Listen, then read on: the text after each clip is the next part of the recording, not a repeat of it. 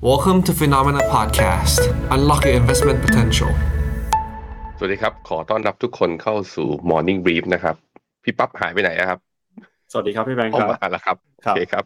มาดูกันนะครับกับความเคลื่อนไหวนะครับทางเศรษฐกิจที่น่าสนใจทั้งในและก็ต่างประเทศกันนะครับ31สิงหาคมครับ วันนี้เรามาติดตามกันกับตัวเลขเศรษฐกิจที่สำคัญ แล้วก็ความเคลื่อนไหวที่น่าสนใจของตลาดหุ้นเมื่อวานนี้นะครับ ซึ่งช่วงนี้เนี่ยเราก็เห็นปัจจัยนะครับ ไม่ว่าจะเป็นการ ปรับเศรษฐกิจของสหรัฐนะครับ รวมไปถึงการเปิดเผยตัวเลขการจ้างงานในภาคเอกชนครับ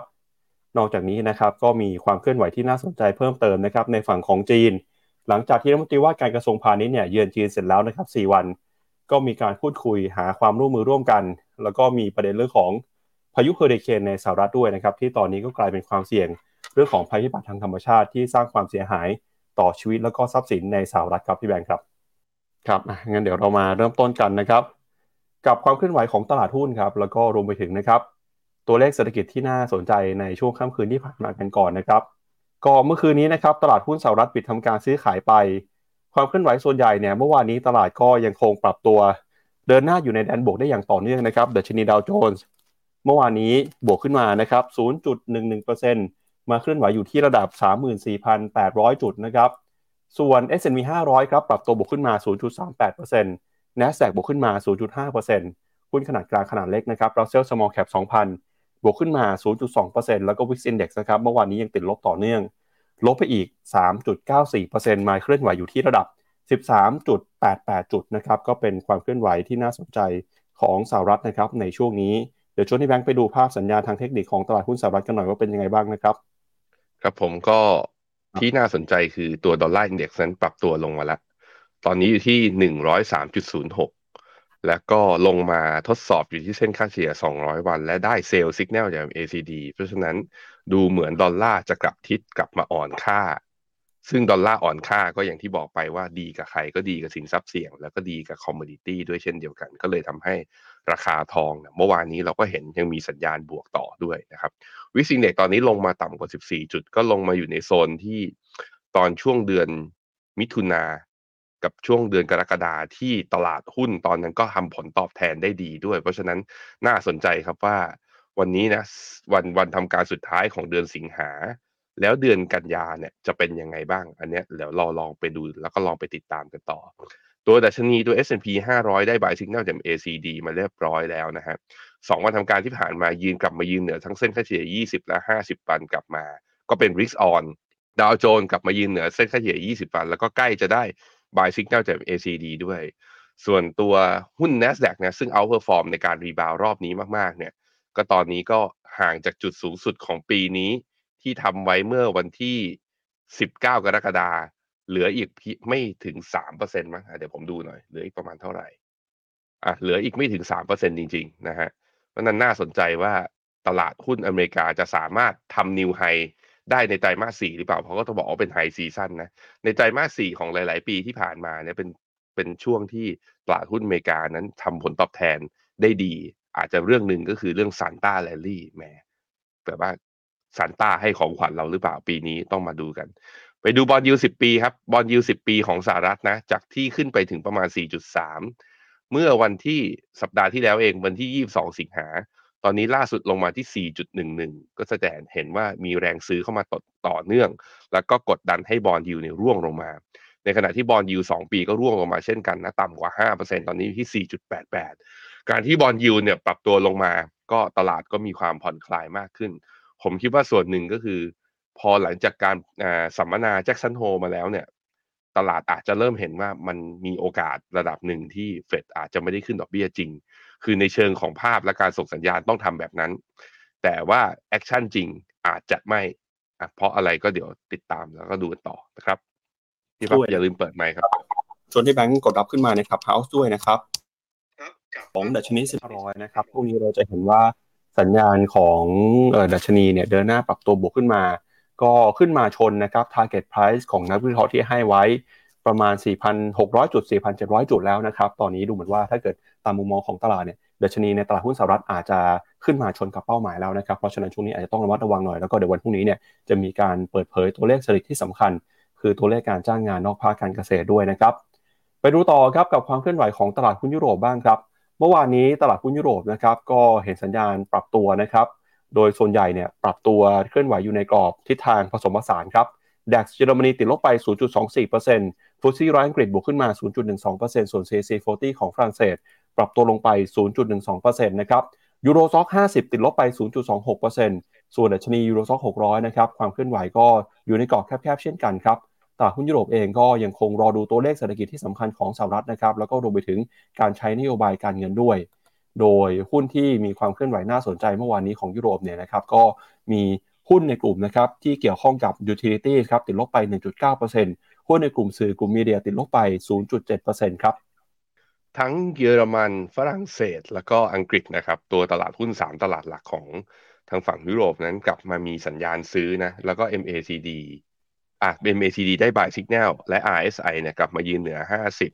แล้วก็เส้นค่าเฉลี่ย 20 วันเนี่ยทุกที่กลับมายืนเหนือกันหมดเลย โดยเฉพาะตัว CAC 40 เนี่ยกลับมายืนเหนือเส้นค่าเฉลี่ยทุกเส้น แต่ว่ามันก็ไฮเดิมเนี่ยก็มีความท้าทายอยู่สำหรับตลาดหุ้นยุโรป ก็ไปดอกจันติดตามดูคือ technical rebound เกิดขึ้นแล้ว แต่ส่วนจะผ่านได้หรือ upside แบบว่ากว้างขนาดไหนยังจำเป็นที่จะต้อง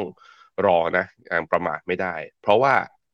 ค่าเงินยูโร แล้วก็ค่าเงินปอนด์เนี่ยกลับมาแข็งค่าแล้วฮะ ตอนนี้ค่าเงินยูโรเนี่ยอยู่ที่หนึ่งจุดศูนย์เก้าในขณะที่ค่าเงินปอนด์เนี่ยอยู่ที่หนึ่งจุดสองเจ็ดก็ดีดแข็งค่ากลับมา หลังจากที่ค่าเงินดอลลาร์นั้นอ่อนค่า การที่ค่าเงินทางฝั่งนี้เขาแข็งค่าก็แปลว่า ไอการส่งออกของเขาอาจจะแบบว่าก็อาจจะสะดุดบ้างเล็กน้อย ต้องรอดูต่อนะครับ ไปดูต่อนะครับที่ตลาดหุ้นของเอเชียครับ ญี่ปุ่นวันนี้เปิดแล้วนะครับดัชนีนิกเกิ225 ยังเดินหน้าปรับตัวบวกขึ้นมาได้ต่อนะครับ วันนี้บวกขึ้นไปอีกประมาณ 0.05%เอ่อ0.5%นะครับ มาเคลื่อนไหวอยู่ที่ระดับ 32,502 จุดนะครับ แล้วก็มีความเคลื่อนไหวที่น่าสนใจที่เกิดขึ้นในญี่ปุ่น เดี๋ยวพาคุณผู้ชมไปดูภาพนี้หน่อยครับ ในช่วงสัปดาห์ที่ผ่านมานะครับ ญี่ปุ่นถูกวิพากษ์วิจารณ์ไปทั่วโลกครับ ในกรณีที่มีการปล่อยนะครับน้ำที่ได้รับการบำบัดสารกัมมันตภาพรังสีลงสู่ทะเลมหาสมุทรนะครับทำให้จีนเนี่ย หลายชาตินะครับไม่พอใจทางจีนเองก็บอกว่าประกาศจะไม่นำเข้าอาหารทะเลจากญี่ปุ่นนะครับจนล่าสุดเนี่ยนะครับทางรัฐมนตรีแล้วก็นายกของญี่ปุ่นต้องออกมาได้ความเชื่อมั่น เมื่อวานนี้คุณฟุมิโอคิชิดะนะครับนายกของญี่ปุ่น แล้วก็รวมไปถึงคณะรัฐมนตรีด้วย ได้เดินทางไปร่วมรับทานอาหารทะเลนะครับที่จังหวัดฟุกุชิมะ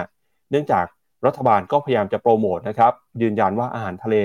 ในของญี่ปุ่นนะครับปลอดภัย แม้ว่าจะมีการปล่อยน้ำที่บำบัดสารกัมมันตภาพรังสี ลงไปสู่มหาสมุทรแล้วก็ตามนะครับดูแล้วก็อยากกินอาหารญี่ปุ่นนะฮะคุณคิชิดะก็บอกว่ากินแล้วเนี่ยก็ยังอร่อยเหมือนเดิมไม่ได้มีรสชาติเปลี่ยนไป หรือว่าน่ากังวลน่าอันตรายแต่อย่างไรครับพี่แบงค์อะในโซเชียลเน็ตเวิร์กนะก็มีทั้ง Twitter แล้วก็มีทั้งอ่า TikTok โดยใน TikTok เนี่ยมันมีผู้ใช้งานคนหนึ่ง คือเขาไปอยู่หน้าร้านอาหารซูชิญี่ปุ่นเนี่ยแล้วที่ร้านเนี่ยติดป้ายเป็นภาษาจีน บอกว่าคนจีน อาหารทะเลร้านเราเนี่ยซูชิร้านเราเนี่ยนำมาจากสัตว์ทะเลที่อยู่ที่จังหวัดฟุกุชิมะคนจีนคนนี้ที่ไลฟ์แบบว่าทำคอนเทนต์ก็เดือด แล้วก็โทรไปหาตำรวจ ที่อยู่ในญี่ปุ่นมาบอกเฮ้ยมันติดป้ายแล้วแบบว่าแบบนี้มันแปลว่ายังไง ไปขอให้เอาป้ายลง มันก็เลยมีการไปสืบข่าวกันเขาบอกว่า มีคนจีนนะโทรเข้าไปร้องเรียนนะแม้แต่หน่วยงานที่ไม่ได้เกี่ยวกับเรื่องนี้นะ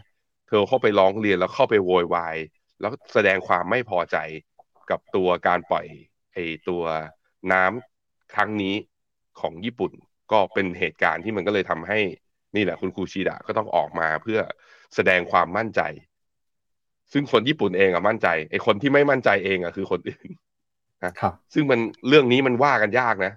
เป็นปั๊บกล้าไปกินข้างๆไหมล่ะ ไม่รู้สิ ผมว่าก็มีคนที่แบบว่า ก็ขอรอดูแป๊บหนึ่งได้ไหมอะ ใจเย็นๆ มันไม่ต้องรีบก็ได้นี่ มันก็มีคนคิดแบบนั้นนะครับ ครับ จากญี่ปุ่นไปแล้วครับ ไปดูตลาดหุ้นในประเทศอื่นกันต่อนะครับ ตลาดหุ้นของออสเตรเลียนิวซีแลนด์ซื้อขายกันอยู่ในกรอบแคบๆนะครับ แล้วก็เมื่อวานนี้ตลาดหุ้นจีนเองก็บวกลบสลับกันไปนะครับ เออจีนเนี่ยติดลบไปเล็กน้อย แต่หางเสียงฮ่องกงบวกขึ้นมาได้ 0.07%นะครับ ก็ถือว่า เออซื้อขายกันอยู่ในกรอบแคบๆครับ ส่วนทิศทางของตลาดหุ้นไทยนะครับ เมื่อวานนี้เซ็นดี i เดินหน้าบวกขึ้นไปต่อบวกไปอีกประมาณ 7.86 จุด มาอยู่ที่ 1,576 นะครับ สัปดาห์นี้บวกขึ้นมาติดต่อกันได้หลายหลายวันเลยฮะ แล้วก็เกาหลีใต้ครับติดลบไป 0.26%หุ้นอินเดีย หุ้นเวียดนามนะครับก็ซื้อขายกันอยู่ในกรอบแคบๆเช่นกัน หุ้นอินเดียติดลบไปขอไปบวกขึ้นมาได้ 0.2%ส่วนเวียดนาม ก็บวกขึ้นมาได้ 0.8%ครับอือฮึครับผมตัวนิเคอินะฮะดีขึ้นมาตอนนี้บวกได้ 0.5%โทปิกบวกขึ้นมา 0.3 เมื่อวานนี้นิเคอิปิด ตลาดไทเปเนี่ยบวกเพียงแค่ 0.33 นะ ได้แท่ง candlestick เป็นแท่งแดงเล็ก ๆ ก็คือเปิดมากกว่าราคาเปิดสูงกว่าราคาปิดแต่ก็ยังเป็นบวกได้ ทิศทางตอนนี้ก็กำลังชนแล้วก็ทดสอบเส้นค่าเฉลี่ย 50 วันอยู่ คอสปีของเกาหลีเนี่ยเมื่อวานนี้บวกได้ 0.35 ขึ้นไปชนเส้นค่าเฉลี่ย 50 วันยังไม่ผ่าน เช้านี้มีการย่อลงมา ลบอยู่ประมาณ 0.17 ยังไม่ได้เสียทรงใดๆทั้งสิ้น และแต่เพราะว่า MACD เนี่ยได้ตัดขึ้นมาเป็น buy signal แล้วก็แค่รอเวลาแหละผ่านแนวต้านให้ได้ ถ้าหุ้นทางฝั่งเอเชียเอง ทางฝั่งอเมริกาเองยังขยับขึ้น หุ้นเกาหลีก็ยังมีโอกาสขึ้นด้วยเช่นเดียวกันนะครับ ตัวห่างเสงฮะเมื่อวานนี้หลังที่เปิดบวกไปนะ แต่ว่าตอนปิดมาเนี่ยลบลบไปหนึ่งจุด ลบไปหนึ่งจุดเนี่ยเทียบเท่าก็เท่ากับศูนย์จุดศูนย์หนึ่งเปอร์เซ็นไม่ได้เยอะเท่าไหร่ในขณะที่ CSI สามร้อยนั้น เมื่อวานนี้ลบศูนย์จุดศูนย์สี่ก็คืออแรงซื้อเริ่มเบาลง ต้องมารอดูกันต่อไป เวียดนามครับยังบวกต่อเนื่องบวกต่ออีก 0.83%นะขึ้นมายืนเหนือ เส้นค่าเฉลี่ย 20 วัน บน long term view นะหรือว่าเอาลุกระยะยาวเนี่ยเวียดนามยังน่าสนใจอยู่ ใครที่มีอยู่ในพอร์ตแล้วก็มองว่าอยากจะถือเวียดนามเนี่ยเอาไว้ระยะยาว 3-5 ปีขึ้นไป ถือกันต่อไปนะครับหุ้นไทยฮะขยับขึ้นมาอีก 7 จุดนี้ เหลืออีกไม่เยอะนะ ก็จะทดสอบเส้นค่าเฉลี่ย 20 วันและที่ 1587 1587 ก็เหลืออีกประมาณเท่าไหร่อีกประมาณ 10 จุด อาจจะถึงวันนี้ หรือภายในต้นสัปดาห์หน้าก็ได้เอ่อผ่านตรงนี้ไปก็จะมีแนวต้านจิตวิทยาที่ 1,600 จุดอีกที่หนึ่งสองที่นี้เป็นจุด take profit เพราะจะเห็นว่าการดีดขึ้นรอบนี้ของตลาดหุ้นไทย เริ่มชันเกินไปสักระดับหนึ่งและ RSI ตอนนี้อยู่ที่ประมาณ 68เหลืออีก 2 จุดก็เข้าสู่โซน overbought อีกครั้งหนึ่งนะครับ ในขณะที่ค่าเงินบาทนั้นกลับมาแข่งค่าค่อนข้างชัดเจนอีกรอบหนึ่งนะหลับต่ำกว่า 35 อยู่ที่ 34.9 ก็แสดงทิศทางว่า ไอแนวต้านที่บอกไปอะพันห้าร้อยแปดสิบพันห้าร้อยเก้าสิบพันหกมีโอกาสทดสอบ เพราะบาทกลับมาแข่งค่าอีกรอบหนึ่งนะฮะไปดูต่ออีกหนึ่งตลาดหน่อยก็คืออินเดีย อินเดียหลังจากที่ลดทดอ่าร่วงลงมาต่ำกว่าเส้นค่าเฉลี่ย50 วันเนี่ยยังไม่มีแรงซื้อกลับมานะ ก็ยังเมื่อวานนี้ปิดบวกอยู่ที่ประมาณแค่ 0.02%เท่านั้น แต่ว่าเป็นไปได้แล้วเขา MACD เริ่มส่งสัญญาณคือถ้าไม่ลง แล้วเริ่มมีแรงดีดกลับมา อาจจะมีสัญญาณซื้อใครสนใจตลาดหุ้นอินเดีย ไม่แคร์ว่ามันแพงหรือเปล่า คือชอบที่โครงสร้างเศรษฐกิจ ชอบที่เอาลุกอนาคตที่แบบว่าได้ประโยชน์จากสงครามการค้าระหว่างจีนกับสหรัฐเนี่ย ผมคิดว่าใกล้ละใกล้ได้โมเมนต์ที่เราอาจจะสามารถทยอยสะสมหุ้นอินเดียได้หลังจากนี้ครับครับ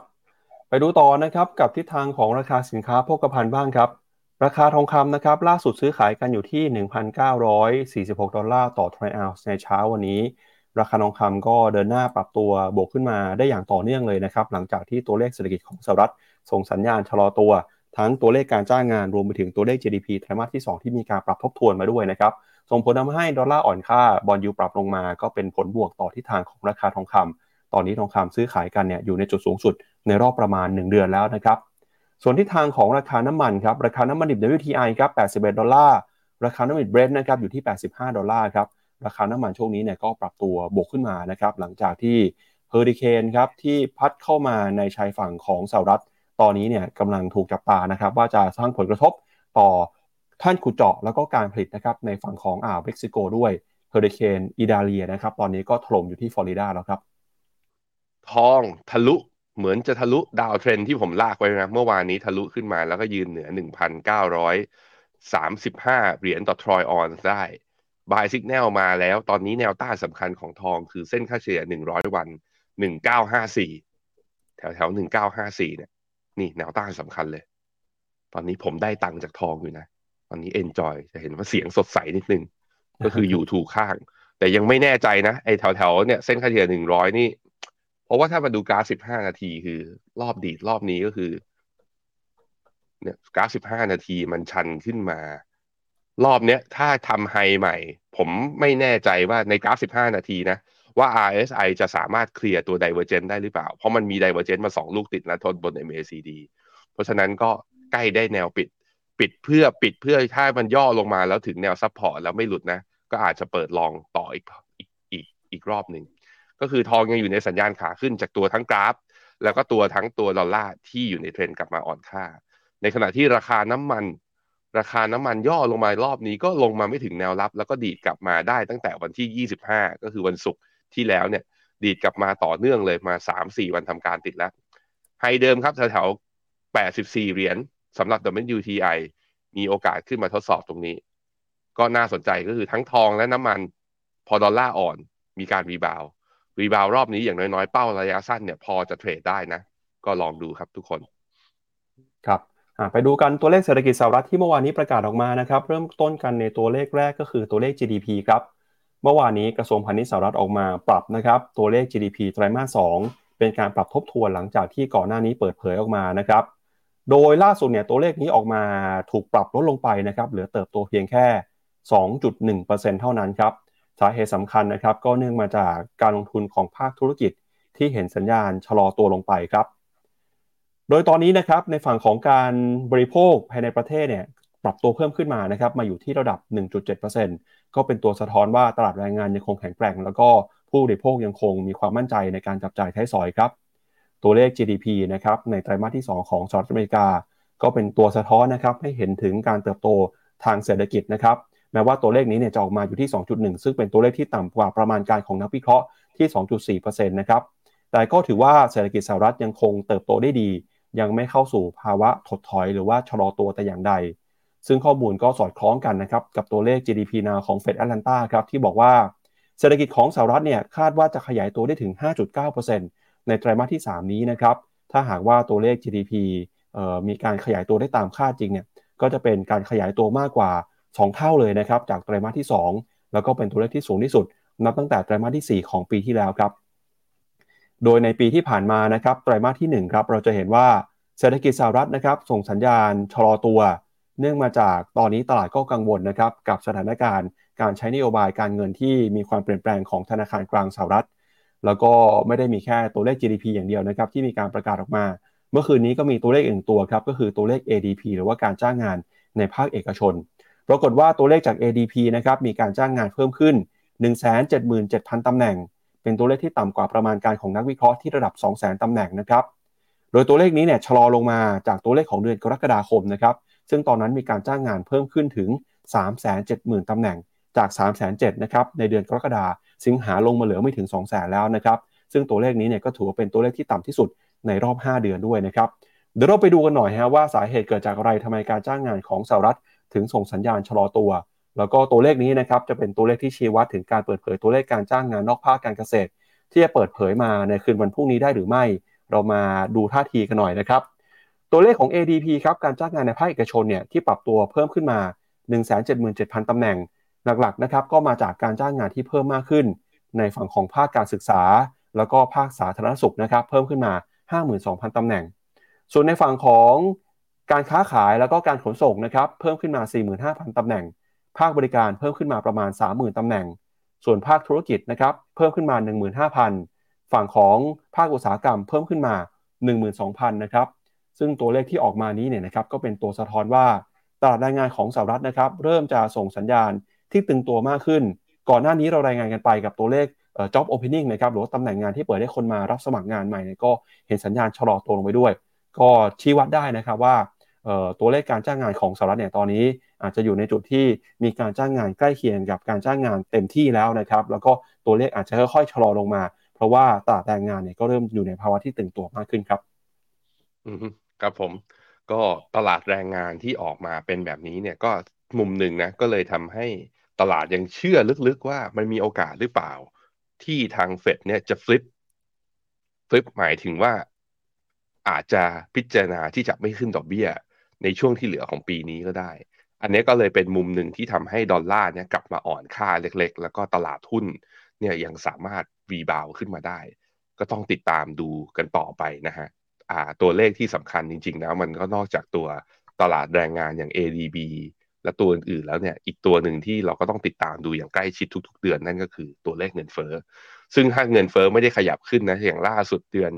เอ่อเดือนกรกฎาที่ผ่านมาเนี่ยอ่าตัวมันออนมัน ของ CPI อยู่ที่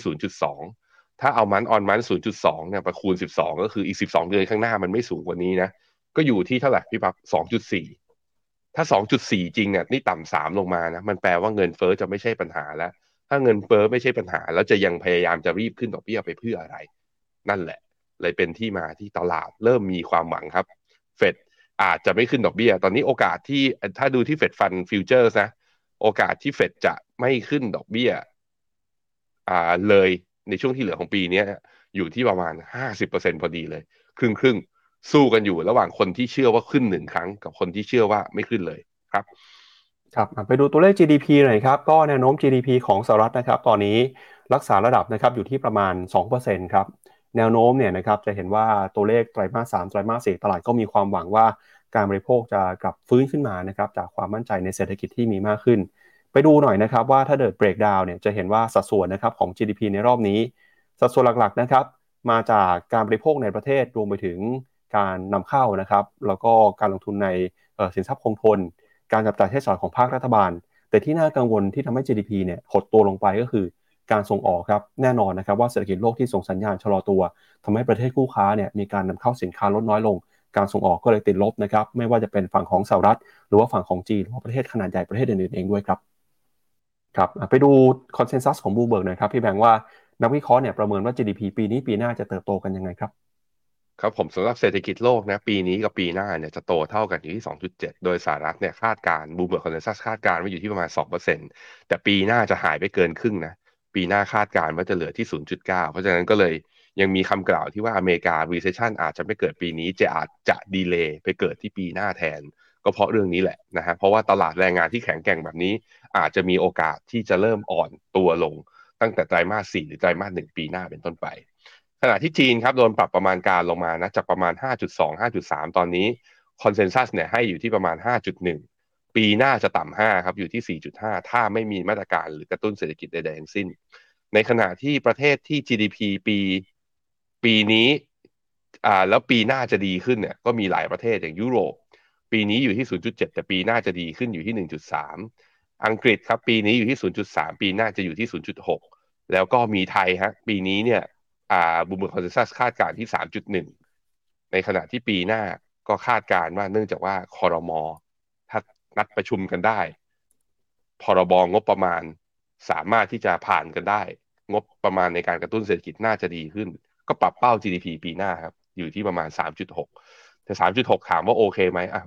มันแน่นอนแล้วมันดีกว่าค่าเฉลี่ยโลก ดีกว่ายุโรปดีกว่าอเมริกาดีกว่าอังกฤษ แต่เห็นบอกว่าเฮ้ยจีนทรมานบอกโอ้จีนเศรษฐกิจชะลอจังเลย บอกว่าโตอยู่ที่ประมาณห้าเปอร์เซ็นแต่ดูสิเขาก็ยังโตดีกว่าไทยนะ นั่นแหละ แล้วผมก็เคยบอกไว้แล้วก็คืออันนี้เป็นคำของนักเศรษฐศาสตร์หลายคนนะเขาบอกว่า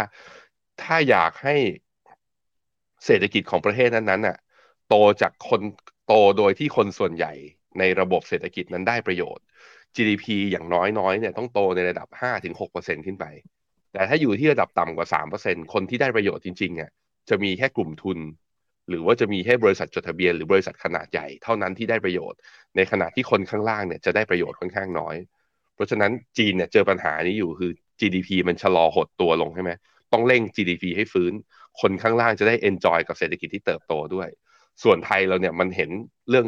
middle income trap ก็คือกับดักชนชั้นกลางมาระดับหนึ่งอยู่แล้ว เพราะไทยเราเนี่ยค่าเฉลี่ยของการโตนั้น เราโตอยู่ที่ระดับเนี้ยสองถึงสี่เปอร์เซ็นอยู่ระดับนี้มาตลอด เพราะนั้นมันก็ทิ้งคนบางกลุ่มไว้ข้างางหลังนั่นก็เป็นหน้าที่ของรัฐบาลในการใช้มาตรการทั้งระยะสั้นและระยะกลางระยะยาวเนี่ยในการกระตุ้นเศรษฐกิจต่อไปนะครับครับแล้วก็ตัวเลขสำคัญนะครับที่จะมีการประกาศในวันพรุ่งนี้ก็คือตัวเลขการจ้างงานนอกภาคการเกษตรครับ วันพรุ่งนี้นะครับเวลาไทยประมาณ หนึ่งทุ่มครึ่งครับ จะมีตัวเลขนอนฟาร์มเพโรเดือนก่อนหน้านี้เนี่ยอยู่ที่ 1 8 7 0 0 0 ตำแหน่งนะครับ เดือนนี้ตลาดคาดว่าจะชะลอลงมาครับ ขยายตัวอยู่ที่ 1 7 0 0 0 0 ตำแหน่ง ส่วนตัวเลขอัตราการว่างงานนะครับ จะคงที่อยู่ที่ระดับ 3.5%เพราะฉะนั้นตัวเลขนี้สำคัญมากนะครับ ที่จะส่งผลต่อความมั่นใจในการดำเนินนโยบายเศรษฐกิจของธนาคารกลางสหรัฐครับครับผมครับจากตัวเลขเศรษฐกิจไปแล้วครับ ไปดูเรื่องของการเมืองระหว่างประเทศกันบ้างนนะครับ ในรอบ 4 วันที่ผ่านมาเนี่ยรัฐมนตรีว่าการทรงพาณิชย์ของสหรัฐคุณจีน่าเรวันโดนะครับก็ได้ไปเยือนจีนครับแล้วเขาก็มีการสรุปนะครับว่า 4 วันที่ผ่านมา มีการพูดคุยในประเด็นไหนที่ส่งผลสำคัญต่อเศรษฐกิจทั้งจีนแล้วก็สหรัฐบ้างนนะครับ คุณเรมอนโดบอกว่าเธอหวังว่าจะสารต่อการหารืออย่างตรงไปตรงมานะครับ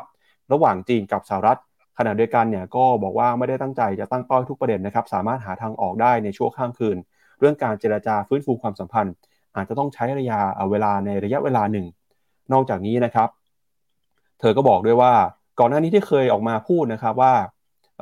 การลงทุนในจีนเนี่ยไม่เหมาะสำหรับบริษัทอเมริกันนะครับเนื่องจากกฎที่ยากจะคาดเดา ตลาดที่มีความไม่เท่าเทียมกันนะครับ เธอก็บอกตอนนี้ทั้งสองประเทศ พยายามจะหารือร่วมกันนะครับ ที่จะแก้ไขทางออกกับข้อพิพาททางการค้า แล้วก็หวังว่าจะเกิดการแบ่งปันข้อมูลระหว่างกันเมื่อรื่องของมาตรการการควบคุมการส่งออกในอนาคตด้วย เธอระบุนะครับว่าจะไม่กลับไปสู่จุดที่เคยเจรจาการเพียงเพราะต้องการให้เกิดการเจรจา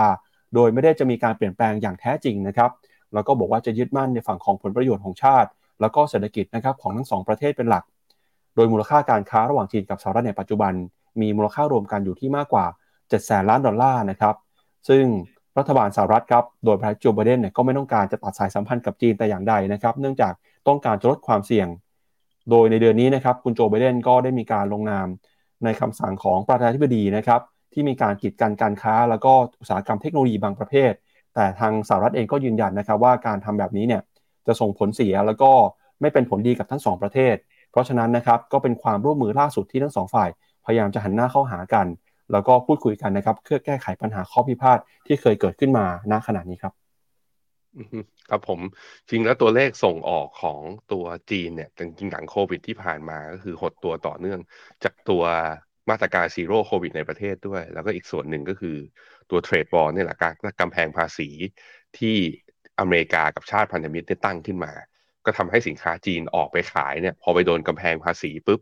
ราคาสินค้าเมื่อเทียบกับไอตัวสินค้าอื่นๆนะที่ขายแข่งกันเนี่ยมันก็ราคาแพงกว่า สิ่งที่จีนทำนะตอนนี้ก็คือไม่ไม่ไม่ได้ทำหรอก สิ่งที่พอจะพยุงให้ export มันไม่ร่วงลงแรงได้มากส่วนหนึ่งก็คือตัวนี้ มาดูที่หน้าจอผมนั่นก็คือค่าเงินหยวนที่กลับมาอยู่ในทิศทางอ่อนค่านะตั้งแต่ปี 2023 ที่ผ่านมา แต่ค่าเงินหยวนที่อ่อนค่าช่วยพยุงส่งออกก็จริง แต่มันก็ทำให้มีเม็ดเงินลงทุนเนี่ยไหลออกด้วยเช่นเดียวกัน เพราะคนก็ไปคาดการณ์ว่าโหหยวนถ้าเศรษฐกิจเป็นมีปัญหาอย่างนี้นะจีนเศรษฐกิจมีปัญหาอย่างนี้หยวนจะอ่อนค่าไปได้มากกว่านี้หรือเปล่า ก็เริ่มมีคำถามแล้วก็เศรษฐีชาวจีนหลาย ๆ คนนะเริ่มมีการโยกความมั่งคั่งของตัวเองออกจากดินแดนแผ่นดินใหญ่ของตัวเองไปที่อื่น แต่เขาไม่ไปอเมริกานะเพราะนั่นเป็นเรียกว่าเป็นศัตรูกับทางรัฐบาลนะกันตรงๆก็ก็เริ่มย้ายกันไปที่อื่นด้วยเช่นเดียวกันเรื่องเนี้ยเรื่องความผันผวนเรื่องกรณีที่ทะเลาะกันระหว่างเบอร์หนึ่งเบอร์สองแย่งการส่งออกนำเข้าและสงครามเทคโนโลยียังจะดำเนินต่อไปหลังจากนี้ไป 3-5 ปี และผลกระทบต่อการลงทุนเนี่ยมีอย่างต่อเนื่องแน่นอนนะครับครับไปดูกันนะครับกับผลกระทบนะครับเรื่องของพายุเฮอริเคนอีดาเลียครับที่เข้ามาพัดถล่มชายฝั่งของสหรัฐอเมริกานะครับตอนนี้เนี่ยผลกระทบก็ขยายเป็นวงกว้างนะครับมีประชาชนนับล้านคนที่ได้รับความเดือดร้อนครับเฮอริเคนอิดาเลียนะครับตอนนี้กำลังพัดถล่มเขตบิ๊กเบนครับซึ่งเป็นส่วนโค้งทางด้านตะวันตกของฟลอริดานะครับแล้วก็ถูกระบุว่า เป็นพายุเฮอริเคนที่มีความรุนแรงระดับ 3 ซึ่งก็ถือว่าเป็นระดับที่มีความอันตรายเป็นอย่างยิ่งครับ ประชาชนหลายล้านคนต้องอพยพจากบ้านเรือน เพื่อที่จะรอตั้งรับกระแสน้ำทะเลที่พัดสูงขึ้น โดยพายุเนี่ยนะครับก็กำลังเพิ่มการเคลื่อนตัวจากพื้นที่ที่เป็นน้ำอุ่นในอ่าวเม็กซิโกนะครับขึ้นมาบนชายฝั่งของสหรัฐ ซึ่งคาดว่าจะเกิดน้ำท่วมบริเวณชายฝั่งสูงถึง 5 เมตรเลยทีเดียวครับผู้ว่าการเขตปกครองเทเลอร์เคานตี้นะครับระบุว่าตอนนี้เกิดกระแสลมแรง ไฟดับนะครับ แล้วก็มีชิ้นส่วนนะครับซากปลักหักพังมีเศษสิ่งของเนี่ยถูกพัดลอยทั่วไปในพื้นที่ แล้วก็ช่วงนี้นะครับเนื่องจากเป็นช่วงเริ่มต้นของการพัดเข้าสู่อ่าวฟลอริดาเนี่ยทางรอยเตอร์ก็บอกว่ายังไม่ได้มีการรายงานว่าน้ำยังจะขึ้นสูงมากเท่าไหร่นักนะครับ เนื่องจากเป็นช่วงที่พายุเพิ่งจะเพิ่มเริ่มต้นพัดเข้ามาในชายฝั่ง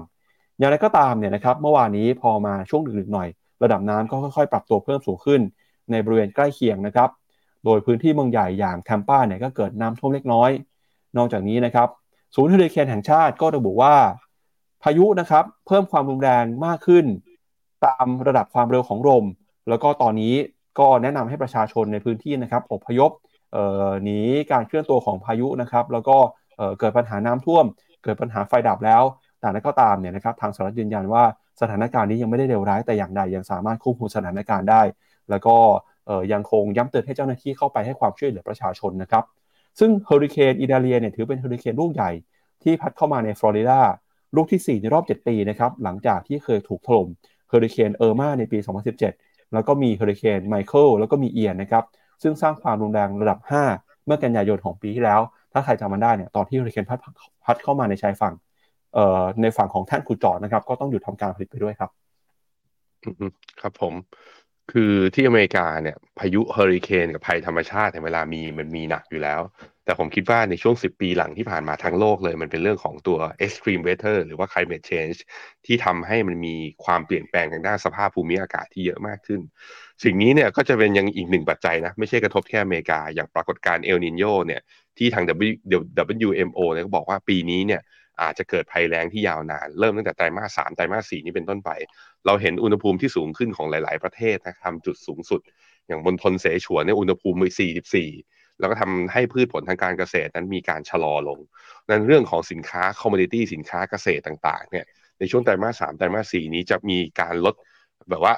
ไอ้ผลผลิตเนี่ยจะมีการลดลงจากผลกระทบเรื่องนี้หรือเปล่า อันนี้ก็เป็นเรื่องหนึ่งที่บอกกันไว้ตั้งแต่ต้นปี แล้วก็ที่จีนมีปัญหา ในเรื่องของการกระตุ้นเศรษฐกิจ ผมคิดว่าเรื่อง climate change เรื่องสภาวะภูมิอากาศที่แปรปรวนอย่างนี้ก็มีผลด้วยเช่นเดียวกัน อันนี้ก็เป็นหนึ่งปัจจัยระยะยาวที่เราไม่รู้ว่าจะเกิดตอนไหนแบบว่าแล้วกระทบกับตลาดหุ้นขนาดไหน แต่แน่นอนว่ามันกระทบกับราคาพืชผลแน่นอน อย่างตอนนี้ราคาน้ำตาลนะก็มากที่สุดในโลกไปแล้ว สูงสุดในรอบ 14 ปี ราคาข้าวล่าสุดอย่างอินเดียก็แบนการส่งออกเพื่อที่จะคอนโทรลแบบว่าให้เพียงพอกับการไอกับ กับการบริโภคภายในประเทศ ราคาข้าวก็ขยับสูงขึ้นอีก ราคากาแฟก่อนหน้านี้นะตั้งแต่ปีที่แล้วเนี่ยก็แน่ก็ก็ปรับตัวสูงขึ้นมา ราคาสินค้าเกษตรหลาย ๆ ตัว ปรับตัวขึ้นมาแล้วเพราะนั้นเตรียมกันดีๆนะครับ ครับไปดูกันกับคาดการณ์หน่อยฮะว่าพายุเฮอริเคนจะพัดถล่มชายฝั่งฟลอริดาแล้วก็จะเคลื่อนไหวยังไงนะครับ ก็วันนี้วันพฤหัสนะครับ ก็ถ้าเกิดดูตามเวลาสหรัฐเนี่ยช่วงเช้า จะพัดผ่านฟลอริดาไปนะครับแล้วก็จะออกสู่ทะเลแอตแลนติกครับในช่วงวันศุกร์นะครับก็จะได้ผลกระทบในช่วงฝั่งตอนออก แล้วก็ฟลอริดานะครับก็ระมัดระวังสำหรับพื้นที่ที่อยู่ในนี้ แล้วก็อาจจะกระทบกับการผลิตน้ำมันอย่างที่เราแจ้งไปในเบื้องต้นด้วยครับครับผมครับ ไปดูต่อกับสถานการณ์ทางเศรษฐกิจของจีนบ้างครับ ล่าสุดเนี่ยทางนิเคอีรีวิวนะครับเปิดเผย ต่างชาติครับเดินหน้าขายหุ้นจีนต่อเนื่องเลยนะครับ ล่าสุดต่างชาติก็ขายหุ้นจีน หนักสุดในรอบประมาณ 9 ปีเลยทีเดียวฮะเนื่องจากไม่พอใจนะครับเรื่องของปัญหาเศรษฐกิจที่ลุกลามอยู่ในขณะนี้ครับสำนักข่าวนิกเเอเชียนะครับออกมาเปิดเผยว่าในเดือนสิงหาคมนี้ครับซึ่งยังเหลือวันทำการอีกหนึ่งวันวันที่นี้วันที่ 31 ก็คือวันนี้ฮะนักทุนต่างชาติเทขายหุ้นจีนออกมาสูงที่สุดในประวัติการ ท่ามกลางความกังวลที่เพิ่มขึ้นว่าในภาคอสังหาริมทรัพย์เนี่ยจะได้รับผลกระทบนะครับแล้วก็ปัญหานี้จะลุกลามไปยังภาคการเงินครับ โดยภาพรวมในเดือนสิงหาคมนี้ นักลงทุนต่างชาติขายสุทธิหุ้นจีน A แชร์รวมเป็นมูลค่า 71,600 ล้านหยวนนะครับหรือว่าประมาณ 349,000 ล้านบาท ผ่านช่องทางการเชื่อมต่อการซื้อขายหุ้น ระหว่างตลาดหุ้นจีนแผ่นดินใหญ่กับตลาดหุ้นฮ่องกงซึ่งเป็นมูลค่าการซื้อขายสูงสุดในเดือนเดียว นับตั้งแต่เดือนพฤศจิกายน ปี 2014 หรือว่าในรอบกว่า 8 ปีกับ 9 ปีเลยนะครับ โดยนักทุนจากจีนแผ่นดินใหญ่นะครับที่มีเงินในกระเป๋ามากมายเนี่ยก็ได้ประกาศในการซื้อหุ้นจีน แต่ก็ไม่ได้สร้างแรงกระตุ้นนะครับดังหนุนต่อตลาดหุ้นเท่าไหร่นัก เนื่องจากต่างชาติยังคงเทขายไม่หยุด แม้ว่านักทุนต่างชาติจะถือครองหุ้นเอชน้อยกว่า 10%ของ Market Cap แต่ก็ถือว่ามีที่ผลสำคัญนะครับต่อผลตอบแทนตลาดหุ้น เนื่องจากนักทุนต่างชาติมักจะซื้อหุ้นที่มีน้ำหนักสูงในดัชนีเซียไซ300 โดยนับตั้งแต่วันที่ 31 กรกฎาคมจนถึงตอนนี้ดัชนีเซียไซ300 ปรับตัวลงไปเกินกว่า 7.2%แล้วนะครับ นักเศรษฐศาสตร์ครับจำนวนมากระบุว่านักทุนต่างกังวลกับการขายมาตรการที่เป็นรูปธรรม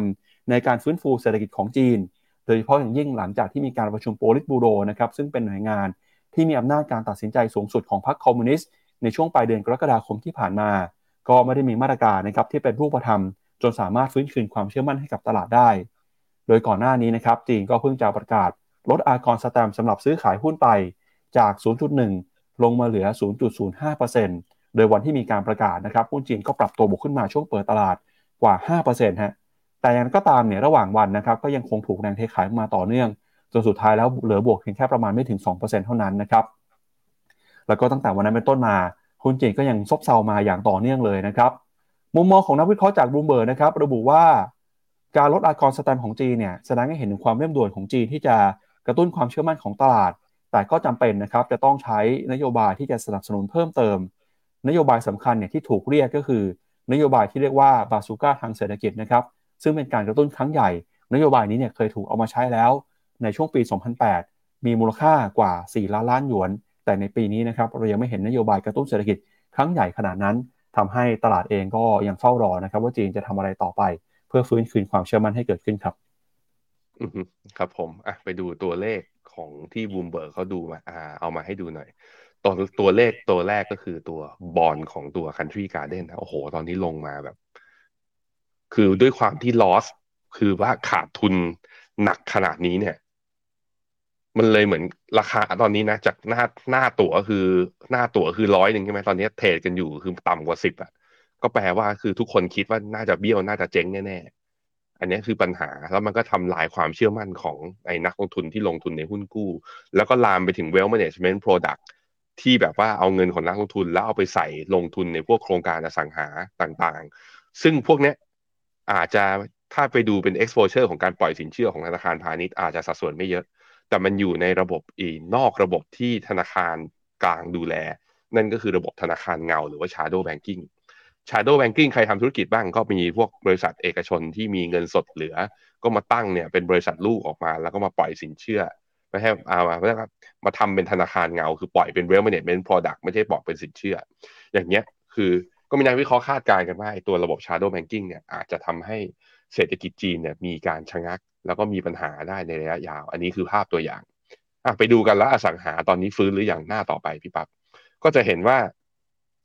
ตัวราคาบ้านนะ ในเจ็ดสิบเมืองราคาบ้านใหม่ที่เปิดขึ้นมาเนี่ย ในเดือนมิถุนากับกรกฎาที่ผ่านมายังคือหลังจากที่มีมาตรการ reopen คือกลับมาเปิดเมืองแล้วบอกให้ไม่มีสายการบินบินข้ามประเทศได้ เมื่อตอนเดือนพฤศจิกา ตอนนั้นราคาบ้านก็ฟื้นพี่ปับ๊บตอนไตรมาสหนึ่งปี 2023 เนี่ยนักมกรากุมภามีนา ก็ดูสดใสตลาดหุ้นก็รีบาวกลับมาได้ว่าเฮ้ยฟื้นแล้ว อย่างนี้พวกอสังหาน่าจะรอด แต่ว่าพอเข้าสู่เดือนมิถุนาแล้วก็กรกฎาที่ผ่านมา กลับมาอยู่ในขาของการปรับตัวราคาบ้านกลับมาย่อลงอีกแล้ว ราคาบ้านย่อลงมาก็แปลว่า ดีมานจากทางฝั่งคนซื้ออาจจะชะลอลง เมื่อชะลอลงก็คือคนขายอยากขายได้นะ เพราะว่ามันมีต้นทุนสูงอาจจะต้องหันราคา เมื่อหันราคาแบบนี้ก็เลยเป็นที่มาที่ว่ากำไรที่ได้อาจจะบางอยู่แล้ว โครงการก็ delay อยู่แล้ว ก็เลยมากระทบกับตัวงบการเงินของหลาย ๆ บริษัทอสังหา ซึ่งเจ้าใหญ่ ๆ โดนไปแล้ว อย่างตัว China Evergrande ใช่ไหม Country Garden ตอนนี้ที่ตลาดจับตาคือแล้วมีอสังหาอื่น ๆ นอกจากสองเจ้านี้ที่มีปัญหาถึงกระทาถึงขนาดที่แบบว่า trade bond ไม่ได้ไหม หรือขาดทุนหนักหรือเปล่า ซึ่งรัฐบาลจีนต้อง clear ปัญหาเรื่องนี้ก่อนที่จะกลับมาใช้มาตรการแบบบาซูก้า คือยิงกระตุ้นครั้งใหญ่ เพราะไม่งั้นนะ คือถ้ายังไม่เห็นนะ่ะ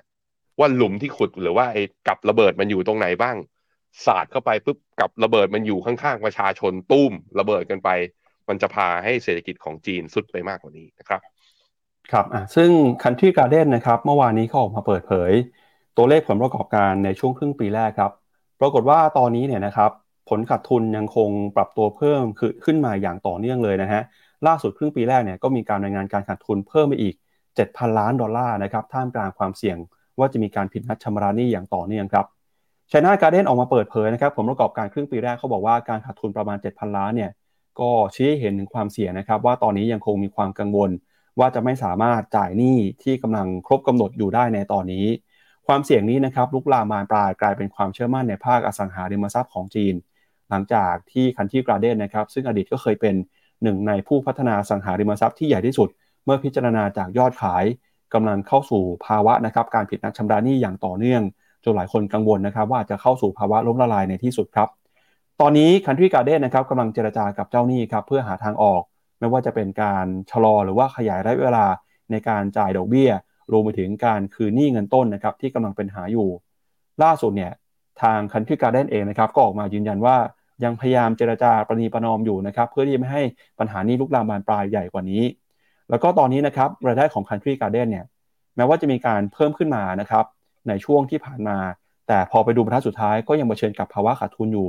แล้วก็ปัญหานี้นะครับก็เป็นการสะท้อนว่าไม่ว่าจะเป็นยอดขายนะครับหรือความมั่นใจในตลาดอสังหาริมทรัพย์ของจีน ยังคงปรับตัวลดลงมาอย่างต่อเนื่องนะครับแล้วก็ตลาดก็เรียกร้องให้รัฐบาลจีน ออกมาใช้มาตรการเข้าไปช่วยพยุงเข้าไปดูแลภาคอสังหา เพื่อไม่ให้ปัญหานี้ลุกลามบานปลายกลายเป็นโดมิโนทางเศรษฐกิจลุกลามกระทบกับเศรษฐกิจจีนทั้งระบบครับ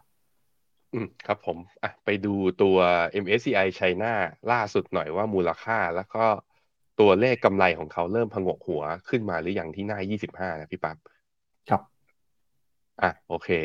ถ้าในแง่ของตัว forward EPS อีกสิบประมาณ 12 เดือนข้างหน้า ก็คืออีกหนึ่งปีข้างหน้าเนี่ย จะเห็นว่าใกล้ๆจะ flat แล้วก็คือหยุดลงแล้ว หยุดหยุดการ downward เอ่อหยุด downgrade EPS revision แล้ว แต่ว่าหุ้นยัง underperform อร์มอยู่ก็คือยังไม่ไปไหน ในขณะที่ทางฝั่ง forward PE ถ้าเทียบเป็นแบรนด์นะ ตอนนี้อยู่ที่ประมาณลบ1.2ลบ1.3 standard deviation ยังอยู่ในขาของความถูกอยู่ นั้นจีนก็ถือกันต่อไปทุกคน แต่อย่าเพิ่งเข้ารีบถัวนะครับสำหรับตัว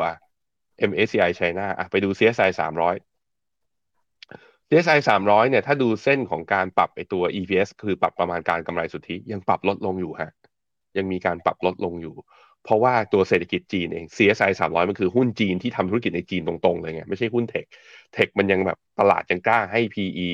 เพราะว่า tech disruption มันมาคนยังอาจจะใช้ตัว tech platform หรือว่าพวก soft tech ทั้งหลายก็ยังมีอยู่ แต่นี่มันคือ real economy เลย มันยังโดนหั่นเป้า ยังโดน downgrade อยู่ ตอนนี้ก็ CSI 300 ก็ trade อยู่ที่ลบหนึ่ง standard deviation เมื่อเทียบกับหุ้นโลก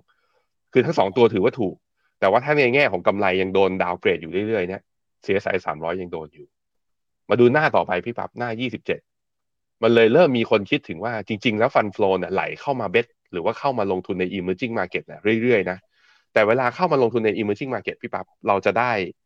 หุ้นจีนเข้ามาด้วย แล้วหุ้นจีนพอมัน underperform แบบเนี้ยจากกราฟเส้นสีขาวเนี่ยคือ MSCI China เนี่ยมัน underperform emerging market ใช่ไหมเลยมีเริ่มมีคนทำดัชนีที่เรียกว่า MSCI emerging market X China คือเอาจีนมันออกไปเลย เอาออกจากตัวการคำนวณ MSCI ไป ปรากฏว่าดีขึ้นนะ ดีขึ้นในระดับคือผลตอบแทนของ MSCI emerging market X China เนี่ย ดีกว่า MSCI China ประมาณ 15เปอร์เซ็นต์แหมเห็นอย่างนี้แล้วก็น่าสนใจคือ เพราะมันก็เป็นในทางที่หลาย ๆ คนก็บอกว่าเออ อยากได้ emerging market แต่ไม่อยากได้จีนต้องทำยังไงอะอันนี้ก็เป็นทางเลือกหนึ่งซึ่งในตลาดณตอนนี้ ถ้าเป็นตลาดกองทุนรวมเนี่ยเราอาจจะต้องซื้อเป็นหลายประเทศไป แต่ถึงขั้นแบบไปซื้อ emerging market แล้วไม่มีจีนเนี่ยตอนนี้ยังไม่มีใครทำนะครับ ครับพอบลจได้ยินอย่างนี้บลจไหนอยากทำลองดูนะฮะลองดู น่าจะมี fund flow นักลงทุนไหลเข้าไปลงทุนบ้างเหมือนกันนะครับ ครับ วันนี้นะครับถ้าเป็นเวลาที่สหรัฐอเมริกาครับคือวันที่ 30 สิงหาคมครับพี่แบงค์บ้านเราอาจจะเข้าสู่เช้าวันที่ 31 แล้วแต่สหรัฐคือวันที่ 30 สิงหาคมอยู่นะครับ วันนี้เป็นวันเกิดครบรอบ 93 ปีของคุณปู่วอร์เรนบัฟเฟตต์ นักลงทุนอืมระดับตำนานของโลกนะครับ ที่ตอนนี้ก็ยังแข็งแรงอยู่นะฮะก็ในช่วง 93 ปีที่ผ่านมาคุณปู่วอร์เรนบัฟเฟตต์เนี่ยก็สร้างคุณูปการให้กับโลกการลงทุนมากมาย ทั้งการถ่ายทอดความรู้ทางด้านการลงทุนนะครับรวมไปถึงการเป็นแบบอย่างนักลงทุนเน้นคุณค่าสำคัญของโลกด้วยนะครับ ผมเชื่อว่าคุณปู่เนี่ยเปลี่ยนชีวิตของใครหลายคนนะครับที่เป็นแฟนๆของรายการ Morning Brief อยู่ด้วยนะครับ ให้เข้ามาสนใจเรื่องการลงทุน แล้วก็เอาวิธีการลงทุนแบบคุณปู่ไปปรับใช้เพื่อสร้างความมั่งคั่งแล้วก็อิสรภาพทางการเงินให้กับตัวเองครับ ก่อนที่จะไปดูกันกับรายละเอียดข้อมูลในการฉลองวันเกิด 93 ปีของคุณปู่วอร์เรนบัฟเฟตต์นะครับชวนคุณผู้ชมฮะพิมพ์ข้อความ comment เข้ามาอวยพรวันเกิดคุณปู่วอร์เรนบัฟเฟตต์หน่อยนะครับแล้วเดี๋ยวให้พี่แบงค์อ่าน comment ก่อนนะแล้วเดี๋ยวเราไปดูกันว่าในปีที่ 93 ของคุณปู่วอร์เรนบัฟเฟตต์เนี่ยมีความสำเร็จอะไรบ้างในช่วงที่ผ่านมาครับ อือครับผม คุณอำนาจถามมาแล้วว่าหุ้นอินเดียซื้อได้หรือยังครับ รออีกนิดหนึ่งสัญญาณซื้อใกล้จะมาแล้ว แต่เราอาจจะได้ซื้อของที่ถูกกว่าวันนี้นะ เพราะถ้าสัญญาณซื้อมามันมีสัญญาณซื้อมันก็คือตลาดมันต้องดีดก่อน ซึ่งไม่เป็นไร เราเป็นสายเทรน following ให้ยืนยันว่ามันขึ้นจริงแล้วค่อยซื้อนะฮะคุณสนิทถามว่าอยากดูตัวหุ้นเทสลาเอามาดูที่หน้าจอผมเทสลาตอนนี้ชนที่แนวต้านเส้นค่าเฉลี่ย 50 วันพอดี แต่แนวต้านนี้อาจจะไม่ได้มีความหมายเยอะขนาดนั้น ย่อลงมาเนี่ย ผมคิดว่าถ้าไม่หลุดเส้นค่าเฉลี่ย 20 วัน หรือแถวๆ61.8 นะ คือ 243 ถ้าไม่หลุดตรงนี้ก็ซื้อได้อีกรอบหนึ่งนะครับแต่คืออย่าอย่าหวังว่ามันจะลงมานะ คือเราอาจจะต้องซื้อเมื่อมันทะลุเส้นค่าเฉลี่ย 50 ไป เพราะว่าบนอ่าบนกราฟเดย์เนี่ย buy signal มันบน MACD เกิดไปตั้งแต่เมื่อวันศุกร์ที่แล้วแล้ว มันเกิดไปตั้งแต่วันศุกร์ที่แล้ว คือถ้าคนอยากจะซื้อจริงต้องซื้อตั้งแต่ วันจันทร์อะอย่างน้อยๆ ก็เป็นวันจันทร์นะครับเอ่อคุณธเนศคาโตะเขาบอกว่าบอลหน้าเข้าตอนนี้ไหมเอ่อถ้าไม่มีเลยตรงจุดเนี้ยมันจุดที่บอลยิวนะ อย่างสองปีกับสิบปีเนี่ยใกล้เคียงระดับสูงที่สุดในรอบประมาณสิบสี่ปีทีเดียว ถ้าคุณเชื่อว่าเฟดอาจจะขึ้นดอกเบี้ยมากสุดก็หนึ่งครั้ง หรือเชื่อมากๆเลยว่าเฟดไม่ขึ้นดอกเบี้ยแล้ว นี่คือจุดที่น่าสนใจในการลงทุนมากๆนะครับ คุณชาวิสบอกว่า แนวต้านเขามีไว้ให้เบรก แนวรับเขามีไว้ให้หลุด อืม จริง จริง คุณสุภรัตน์แหมพอพูดเรื่องรัฐบาลใช่ไหมเขาบอกว่า ตนเป็นที่พึ่งแห่งตนครับ ไม่ใช่รัฐบาลเป็นที่พึ่งแห่งตน อืม บางเรื่องก็อาจจะต้องช่วยตัวเองก่อนนะช่วยเหลือตัวเองก่อนนะฮะคุณเศษถามว่า RMF กับ SMF ของกองจีนถ้าถืออยู่ควรสลับออกไหมเอ่อถ้าสลับออกแนะนำไป tech อเมริกา ถ้าไม่คิดจะไป tech อเมริกา ผมคิดว่าถือก่อนอย่างน้อยก็รอให้มันมี rebound เพราะว่ามีโอกาสสูงเหมือนกันนะครับ ที่จีนอาจจะมีมาตรการกระตุ้นเศรษฐกิจในช่วงไตรมาสสี่ของปีนี้แล้วมันจะอาจจะทำให้ index ของจีนดีดได้แล้วก็ outperform ตลาดอื่น แต่ในระยะยาวแล้วเนี่ยสำหรับผมนะ ถ้าเรามีระยะเวลาลงทุนระดับสิบถึงยี่สิบปีเนี่ย ผมไม่มั่นใจจริง ๆ ว่าหุ้นจีนมันแบบมันจะเป็นขาขึ้นได้ยาว แล้วก็แบบกราฟจะสวยแบบที่อเมริกาอย่างที่หุ้นเทคอเมริกาเป็นหรือเปล่า เพราะนั้นส่วนตัวแล้วผมไม่แนะนำลงทุน S L F กับ I M F ที่มีอยู่ในจีนนะครับหุ้นจีนเอาไว้ถือแบบเล่นเป็นรอบระยะสั้นๆอะหนึ่งปีสองปีสามปี แค่นี้ก็เกินพอนะฮะคุณวาสยาเมกะเทนตอนนี้ซื้อได้ไหม ใช้วิธีเฉลี่ยครับ เพราะมันลงมามันก็ลงไม่สุดอะลงมามันก็ลงมาไม่ถึงกับให้ซื้อได้ถูก ตอนนี้กลับเข้าไปซื้ออะผมให้ดูกราฟตัวเมกะเทน inomina.com slash fund slash x พี่แบงค์สลับหน้าจอด้วยนะครับ โอเคมาเมกะเมกะเทนให้ดูกราฟนะ ตอนรอบย่อเนี่ย ดูดิ มีย่อไหม มีย่อตอนเนี่ยย่อจากเท่าไหร่ ย่อจากสิบสี่จุดหนึ่งมาสิบสามจุดหกก็ย่อแถวๆประมาณสักห้าเปอร์เซ็นเท่านั้นน่ะ แล้วนี่ตอนนี้ล่าสุดราคาทำนิวไฮแล้วสิบสี่จุดสองไหม ถือกันต่อไป มีก็ใช้ใช้วิธีทยอยครับ อย่าไปรอ อย่าไปรอว่าเมื่อไหร่มันจะลง เพราะบางทีนะ เวลาลงแล้วมันลงเลยไงแล้วเราก็ยังไปติดภาพว่าเออ มันอาจจะยังแข็งแกร่งอยู่มันยังจะถือได้ อย่า อย่าไปแบบนั้น ใช้วิธีทยอยลงทุนไป โอเคครับพี่ปั๊บครับชวนคุณผู้ชมพิมพ์ข้อความเข้ามาสุขสันต์วันเกิด Happy Birthday คุณปู่วอร์เรนบัฟเฟตต์กันในรายการวันนี้นะครับ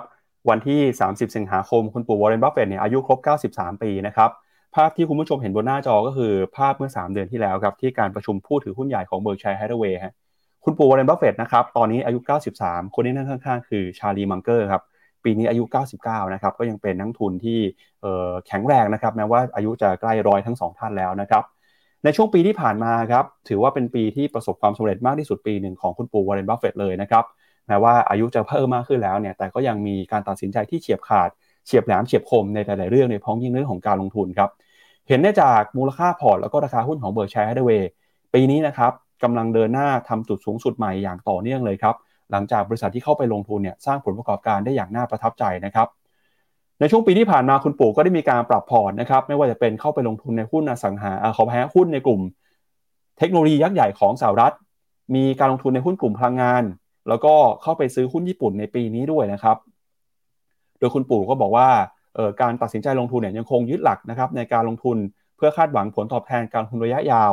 ปัจจุบันนี้เนี่ย port ของ Berkshire Hathaway มีการถือเงินสดในสัดส่วนประมาณ 1 4 7 0 0 0 ล้านดอลลาร์นะเดือนมิถุนายนนะครับซึ่งก็ต้องรอดูว่าเงินสดจำนวนมากคือมาขนาดนี้เนี่ยคุณปู่เตรียมจะเข้าไปซื้อหุ้นหรือว่าเอาไปใช้ในการลงทุน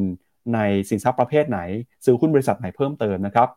โดยในช่วงที่ผ่านมาเนี่ย port เติบโตได้เพราะว่าหุ้นหนึ่งตัวคือหุ้นของ Apple ครับ มีสัดส่วนประมาณครึ่งหนึ่งของ port เลยนะครับ ผลประกอบการ Apple เติบโตได้อย่างสดใส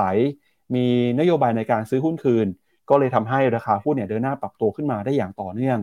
แล้วก็ในปีนี้นะครับ มีการเพิ่มสัดส่วนการถือครองหุ้นของญี่ปุ่นจำนวน 5 บริษัทนะครับ ซึ่ง move นี้เนี่ยหลายคนก็มองว่าเป็น move ที่เฉียบคมมากนะครับ เพราะว่าปีนี้เราก็เห็น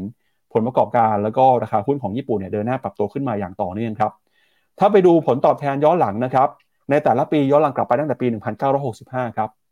Berkshire Hathaway นะครับมี performance ครับที่เป็น compound annual gain เนี่ยหรือว่าผลตอบแทนเติบโตในแต่ละปี อยู่ที่ระดับ 19.8% สูงกว่าค่าเฉลี่ยของ S&P 500 นะครับที่เติบโตแต่ละปีเพียงแค่ประมาณ 9.9%เท่านั้นครับแล้วก็ทำผลตอบแทนได้สูงขึ้นในเลข2หลักแบบนี้ติดต่อกันมาได้หลายสิบปีแล้วนะครับ ซึ่งแนวคิดการลงทุนที่คุณปู่วอร์เรนบัฟเฟตต์ยังคงยึดมั่นก็คือการลงทุนแบบระยะยาว เป็น value investor นะครับ อันนี้ก็เป็นไฮไลท์ของปีนี้ครับสำหรับคุณปู่วอร์เรนบัฟเฟตต์นะครับ แล้วก็มีข้อมูลเกร็ดเล็กเกร็ดน้อยที่น่าสนใจเพิ่มเติมนะครับที่อยากชวนคุณผู้ชมไปดูหน่อยฮะเมื่อวานนี้เนี่ยทาง Finnomena ก็มีการเขียนบทความนะครับอวยพรวันเกิดคุณปู่วอร์เรนบัฟเฟตต์มีหลายเรื่องนะครับที่หลาย ๆ คนก็จดจำคุณปู่ไม่ว่าจะเป็นเรื่องของแนวคิดด้านการลงทุนอีกเรื่องนึงที่น่าสนใจก็คือคุณปู่วอร์เรนบัฟเฟตต์เนี่ยเป็นคนที่ชอบกินโค้กมาก ๆ เลยครับพี่แบงค์ข้อมูลในอดีตที่ผ่านมาเนี่ยเขาบอกว่ามีช่วงหนึ่งคุณปู่กินโค้กวันละ ห้ากระป๋องเลยนะครับ แต่ตอนนี้ผมคิดว่าไม่น่าจะกินไหวถึงวันละห้ากระป๋องแล้วนะครับ แต่ก็ยังคงเป็นคนที่ใช้ชีวิตเต็มที่นะครับ ก็บอกว่าคุณปู่เคยบอกนะครับว่าชีวิตที่มีความสุขเนี่ย แล้วก็สนุกกับงานที่ทำนะครับ เป็นชีวิตที่มีความหมายครับ อันนี้เป็นแนวคิดการใช้ชีวิตของคุณปู่วอร์เรนบัฟเฟตต์ครับกินโค้กวันละห้ากระป๋อง และอายุเก้าสิบสามผมว่าเป็น rare case ไหมครับ พี่ปั๊บพี่ปั๊บกล้ากินถึงห้า คือน้ำตาลเราขึ้นแน่นอน ผมไม่แน่ใจนะว่า คือด้วยความที่แกเก่ง และแกฉลาดและแกมีความเขาเรียกว่ามีความมั่นคงวุฒิภาวะทางอารมณ์แกสูงมากไงมันเลยแบบว่า แกอาจจะร่างกายแกอาจจะสามารถย่อยสลายน้ำตาลได้มากกว่าคนอื่นแบบห้าเท่าอะไรอย่างเงี้ยครับอย่าไปทำตามนะทุกคนนะ กินโค้กวันละห้ากระป๋องเนี่ยผมว่าถ้าเป็นเราเรากันเองนี่ไม่ไม่ healthy แน่ๆ ไม่น่ารอดอะเบาหวานขึ้นแน่นอน อืม ครับ อันนี้เป็นภาพครอบครัวของคุณปู่วอร์เรนบัฟเฟตในอดีตนะฮะ คือปีนี้ 93 ใช่ไหมครับ แปลว่าคุณปู่เกิดมาในปี 1930 ครับ ครอบครัวเนี่ยนะครับอยู่ที่เมืองโอมาฮา รัฐเนบราสกา นะครับ คุณปู่เป็นลูกชายคนเดียวเลยฮะ มีพี่สาวหนึ่งคนน้องสาวหนึ่งคนนะครับ ต้องบอกคุณปู่เป็นครอบครัวที่เกิดขึ้นมาเนี่ยไม่ได้เกิดขึ้นมารวยตั้งแต่แรกนะครับ เป็นครอบครัวชนชั้นกลางธรรมดาเนี่ยนะครับ คุณแม่เป็นแม่บ้าน คุณพ่อเป็นโบรกเกอร์ในตลาดหุ้นนะครับ แต่คุณปู่เนี่ยเริ่มสนใจเรื่องการลงทุนเรื่องของการทำธุรกิจ ตั้งแต่วัยเด็กเลยนะครับ ตั้งแต่ประมาณเจ็ดขวบครับ แล้วก็มีความพยายามในการหาความรู้เพิ่มเติมทำธุรกิจเพิ่มเติมนะครับ ตอนอายุ 10 กว่าขวบเนี่ยก็เริ่มเข้าไปซื้อหุ้นแล้วนะครับ แล้วก็ลองผิดลองถูกมาเรื่อยๆครับจนกระทั่งนะครับเข้าไปเรียนเรื่องการลงทุนครับในปริญญาโทเนี่ยได้อ่านหนังสือ The Intelligent Investor ครับแล้วก็ได้พบกับอาจารย์เบนจามินเกรแฮมฮะซึ่งเป็นต้นแบบการลงทุนแบบ VI ที่คุณปู่เอามาใช้นะครับ จนกลายเป็นวิธีการลงทุนที่ประสบความสำเร็จนะครับ แล้วก็หลังจากที่เรียนจบมาแล้วเนี่ยก็มาก่อตั้งบริษัทนะครับด้านการลงทุน จนบริษัทนี้เนี่ยค่อย ๆ เติบโตขึ้นมามากขึ้นเรื่อยๆนะครับ โดยมีการก่อตั้งบริษัทนะครับ Buffett Partnership นะครับแล้วก็สร้างเงินลงทุนจำนวนมหาศาล ก่อนที่ในปี 1965 เนี่ยนะครับจะเข้าไปลงทุนใน Berkshire Hathaway นะครับแล้วก็เพิ่มสัดส่วนการถือครองหุ้นมากเรื่อยๆ จนกลายเป็นผู้ถือหุ้นใหญ่ในที่สุดนะครับ แนวคิดการลงทุนของคุณปู่ก็คือ การซื้อหุ้นที่ดีในราคาที่เหมาะสม แล้วก็เชื่อในเรื่องของคุณค่ามากกว่าราคาครับ มีหุ้นหลายตัวที่สร้างความมั่งคั่งให้มากมาย ไม่ว่าเป็นหุ้นของ American Express Wells Fargo d i l e t P&G IBM Bank of America รวมไปถึงโคคาโคล่าด้วยนะครับ คุณปู่ซื้อหุ้นโคคาโคล่ามาตั้งแต่ปี 1988 แล้วฮะ ก็ลงทุนมาเรื่อยๆนะครับ ตอนนี้ก็ยังมีอยู่ คิดเป็นเวลา 35 ปีแล้วนะครับ หุ้นโคคาโคล่าเนี่ยเติบโตขึ้นกว่า 25 เท่า แล้วถ้าไปดูพอร์ตทั้งพอร์ตนะครับภาพรวมเนี่ยเติบโตอย่างที่เราบอกไป ปีหนึ่งอยู่ที่ประมาณปีละ 20%ตั้งแต่ปี 1965 มาเลยนะครับโตกว่าค่าเฉลี่ยของดาวโจนส์แล้วก็ S&P 500 ครับ แล้วก็ growth ครับ อันนี้เป็นราคาหุ้นของเบอร์ชัยเดเวตั้งแต่ปี 1990 จนถึงปัจจุบันนะครับ หุ้นคลาส A เนี่ย เติบโตปีละ 2 หลักทุกปีเลยฮะ ก็ถือว่าเป็นตำนานนะครับ นักลงทุนที่ยิ่งใหญ่ที่สุด คนหนึ่งของโลกนะครับก็สุขสันต์วันเกิดคุณปู่นะครับขอให้คุณปู่สุขภาพแข็งแรงแล้วก็เป็นที่พึ่งนะครับ ให้ความรู้เป็นตัวอย่างที่ดีของนักทุนทั่วโลกต่อไปครับ ใครที่เป็น member ของไอตัวสตรีมมิ่งชื่อ HBO เนี่ยมันมีหนังสารคดีของคุณปู่วอร์เรนบัฟเฟตอยู่ ตอนช่วงต้นเนี่ย คุณปู่คือเขาจะพาไปดู routine ของคุณปู่ ว่าอยู่บ้านนะทำอะไรบ้าง พออยู่บ้านแกตื่นเช้าขึ้นมาแกจะอ่านหนังสือพิมพ์ แล้วแกจะขับรถเก่าๆของแกเนี่ย ออกไปไปที่แมคโดนัลด์โดยที่มี rate ราคาอยู่สาม rateก็คือประมาณสักหนึ่งเหรียญเก้าสิบเซนสองเหรียญหนึ่งเซนแล้วก็สองเหรียญสามสิบเซนถามว่าทำไมต้องมีราคาสามเหรียญก็คือว่า ถ้าวันไหนตลาดหุ้นลง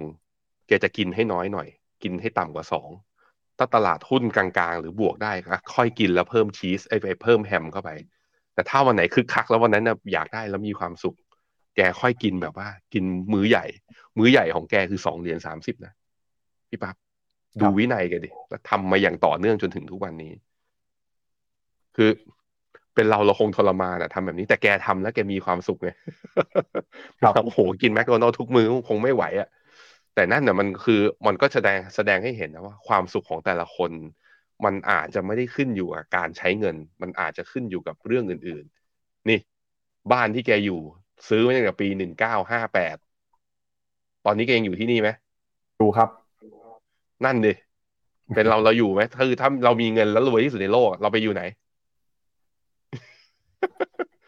อื้อหือคงมีคงมีเกาะส่วนตัว คงมีเครื่องบิน คงมีเฮลิคอปเตอร์ ดูแกสิฮะ นะ เป็นต้นแบบก็จริง แต่ว่าคนที่ทำได้อย่างแก ผมคิดว่ามีน้อยคนในโลกนี้นะแต่หนึ่งในนั้นก็คนที่แบบคล้ายๆกันเลยนะผมว่าอาจารย์นิเวศน์ก็มีความคล้ายปู่วอร์เรนในหลาย ๆ มุมนะผมจำได้ว่าอาจารย์นิเวศน์เคย เอ่อเคยบอกว่า แกเห็นรถ Camry อะไอตัวตอนรุ่น two-tone สวยแกแบบว่าโอ้โหทำใจอยู่ตั้งนานแล้วสุดท้ายก็กดซื้อไปคือแบบโอ้โห อาจารย์นิเวศน์ เงินเยอะขนาดนั้นซื้อรถสปอร์ตได้แล้ว แต่แกบอกโอ้โห เห็น Camry สวย เออ ครับอะพาไปดูสงสารความมั่งคั่งเปิดปู่ของคุณปู่ครับ ปัจจุบันนี้เนี่ยคุณปู่วอร์เรนบัฟเฟตนะครับ มีความมั่งคั่ง ถ้าเกิดดูตาม Bloomberg Billionaire Index นะครับ อันดับเศรษฐีโลก อยู่ในอันดับที่ 7 ครับ มีสินทรัพย์สุทธิอยู่ที่ 1 2 1 0 0 0 ล้านเหรียญนะครับ แล้วก็ปีนี้เนี่ยเป็นปีที่คุณปู่มีความมั่งคั่งเพิ่มมากขึ้น 13,000 ล้านเหรียญนะครับ ก็เป็นอันดับที่ 7 ของโลกครับพี่แบงค์ แล้วถ้าไปดูในอืมพอร์ตของ Berkshire Hathaway หน่อยนะฮะ Berkshire Hathaway ตอนนี้เนี่ยมีมูลค่านะครับสินทรัพย์รวมกันครับ เจ็ดแสนขอไปฮะตัวเลขนี้ก็กำลังปรับตัวขึ้นมาเรื่อยๆนะครับ ถ้าไปดูสัดส่วนเนี่ยหลักๆเนี่ยมาจาก Apple ครับ Apple เนี่ยมีสัดส่วนของพอร์ตอยู่ที่ประมาณ 1 7 0 0 0 0 ล้านเหรียญนะครับ ถ้าพอร์ต Berkshire Hathaway ทั้งหมดเนี่ยอยู่ที่ประมาณ 7 8 0 0 0 0 ล้านเหรียญครับ อันดับที่ 1 คือ Apple อันดับที่ 2 คือ American Express นะครับเอ่อขอให้อันดับที่ 2 คือ Bank of America อันดับที่ 3 คือ American Express ครับ ก็สัดส่วนสินทรัพย์เนี่ยหลักๆ ครึ่งหนึ่งก็คือหุ้นของ Apple นะครับอยู่ที่ประมาณ 43%ครับ อือครับผม ครับอะชวนนี่แบงค์ไปดูหุ้นของเบอร์ชัยหน่อยว่าเป็นยังไงบ้างครับต้องคลาส B ใช่ไหมอะครับตอนนี้อยู่ที่สามร้อยสิบหกเหรียญจุดสูงสุดของราคาปิดเอ่อเมื่อวันที่แปดสิงหานะ ซึ่งตอนนั้นนะปิดที่ราคาเป็น all time high ด้วยป่ะ ผมดูดิ ใช่ราคา all time อ่าแปดสิงหาเป็น all time high นะ ตอนนั้น all time high อยู่ที่สามร้อยหกสิบสองไอ้สามร้อยหกสิบสามเหรียญโอ้ยอีกสองเหรียญเองพี่ พี่ปั๊บปู่อาจจะฉลองวันเกิดได้ด้วยราคา all time high คืนนี้หรือเปล่า เห็นแล้วก็แบบนะ หลาย ๆ เรื่องพอมาเห็นชีวิตปู่แล้ว ดูแนวคิดของปู่แล้วเห็นพอร์ตปู่แล้วนะ หลาย ๆ อย่างที่เราควักออกเงินออกจากกระเป๋าเราไปอะถ้ามันไม่ได้ควักไปใส่ในเรื่องลงทุนแบบว่าเราเอาไปซื้อ iPhone เนี่ยผมเอาไปซื้อแกจ็ตเนี่ย V แว่น VR PlayStation หลอกเมียว่าเป็นเครื่องฟอกอากาศ สุดท้ายก็ไม่ได้ใช้ เอาเงินเหล่านี้นะ เอามาใส่แบบหุ้นเจ็ดนางฟ้าหรือถือ Apple อย่างเดียวนะป่านี้นะซื้อ PlayStation ได้มากกว่าเครื่องหนึ่งแล้ว เห็นอย่างนี้แล้วก็ อืม เป็นบทเรียนให้ตัวเองก็จำไว้ อย่าควักเงินออกจากกระเป๋ามันมีอยู่โค้ดหนึ่งที่ปั๊บผมชอบมากครับเปิดให้ดู อ่าเดี๋ยวผเน้มนเน้นมาดูครับที่หน้าจอผมวอร์เรนบัฟเฟตเขาบอกว่า if you buy things you don't need soon you will have to sell things you need โอ้โห คมไหมถ้าคุณเอาแต่ซื้อของที่คุณไม่ได้มันไม่ได้จำเป็นอะเมื่อไหร่ก็ตามนะว่าเกิดเหตุการณ์ฉุกเฉินขึ้นมานะสิ่งที่คุณขายอะมันจะเป็นสิ่งที่จำเป็นอยกตัวอย่างเช่นว่าเราเราซื้อโทรศัพท์มือถือมาใช่ไหมเราซื้ออะไรเดียเราซื้อกาแฟมา กินอาหารหรูๆไฟน์ไดนิ่งทุกมื้อเลย แต่ถึงเวลาสมมติอยากได้เงินฉุกเฉินมาเนี่ย สมมติอยากได้เงินก้อนมา เราจะขายอะไร เราจะขายรถซึ่งเราจะต้องขับไปทำงาน เราอาจจะต้องขายบ้าน เพราะว่ามันเป็นสินทรัพย์ที่ราคามันไม่ลงไงแต่นั่นคือสิ่งที่เราต้องการหรือเปล่า เพราะนั้นมันเหมือนกับบอลบัฟเฟตกำลังจะบอกว่าจะมีเงินเนี่ยมันไม่ใช่เริ่มที่เรื่องการลงทุน มันเริ่มที่เงินที่เราจะเอาออกจากกระเป๋าเนี่ย เราคิดดีหรือยังว่าสิ่งนั้นน่ะ what you need or what you want ถ้ามันเป็นแค่ want เนี่ย มันก็ไม่ต้องรีบก็ได้ แต่ถ้ามันเป็นสิ่งที่ need เป็นสิ่งที่ต้องการค่อยจ่ายออกไปอะนี่ก็อีกหนึ่งข้อคิดของปู่นะครับ ครับเอาละครับ ก็เป็นทั้งหมดนะครับของรายการ Morning Brief วันนี้ครับ ขอบพระคุณคุณผู้ชมที่ติดตามกันนะครับ ก่อนจากกันไปมีกิจกรรมที่น่าสนใจจาก Finnomena ครับ วันที่ 9 กันยายนกับงาน FA Summit นะครับเชิญชวนครับ ใครที่สนใจเข้าไปร่วมงานได้ ฟรีไม่มีค่าใช้จ่ายสแกน QR Code บนหน้าจอนะครับ กับการก้าวเข้าสู่เป็นที่ปรึกษาการลงทุนกับ Finnomena นะครับงานนี้จะมาถ่ายทอดเรื่องราวความรู้ด้านการลงทุน แล้วก็อัปเดตเทรนด์ใหม่ๆนะครับเรื่องของการลงทุนนะครับ และนี่ก็เป็นทั้งหมดของรายการข่าวเช้า Morning Brief วันนี้นะครับ เราสองคนลาคุณผู้ชมไปก่อนครับ พรุ่งนี้กลับมาเจอกันใหม่ วันนี้สวัสดีครับ สวัสดีครับ ในโลกของการลงทุนทุกคนเปรียบเสมือนนักเดินทาง คุณล่ะเป็นนักเดินทางสายไหน กองนี้ก็ดี เทรนด์การลงทุนนี้ก็มา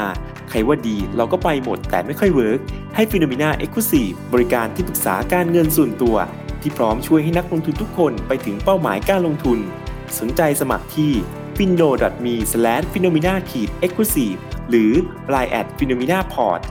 คำเตือน ผู้ลงทุนควรทำความเข้าใจลักษณะสินค้า เงื่อนไขผลตอบแทน และความเสี่ยงก่อนตัดสินใจลงทุน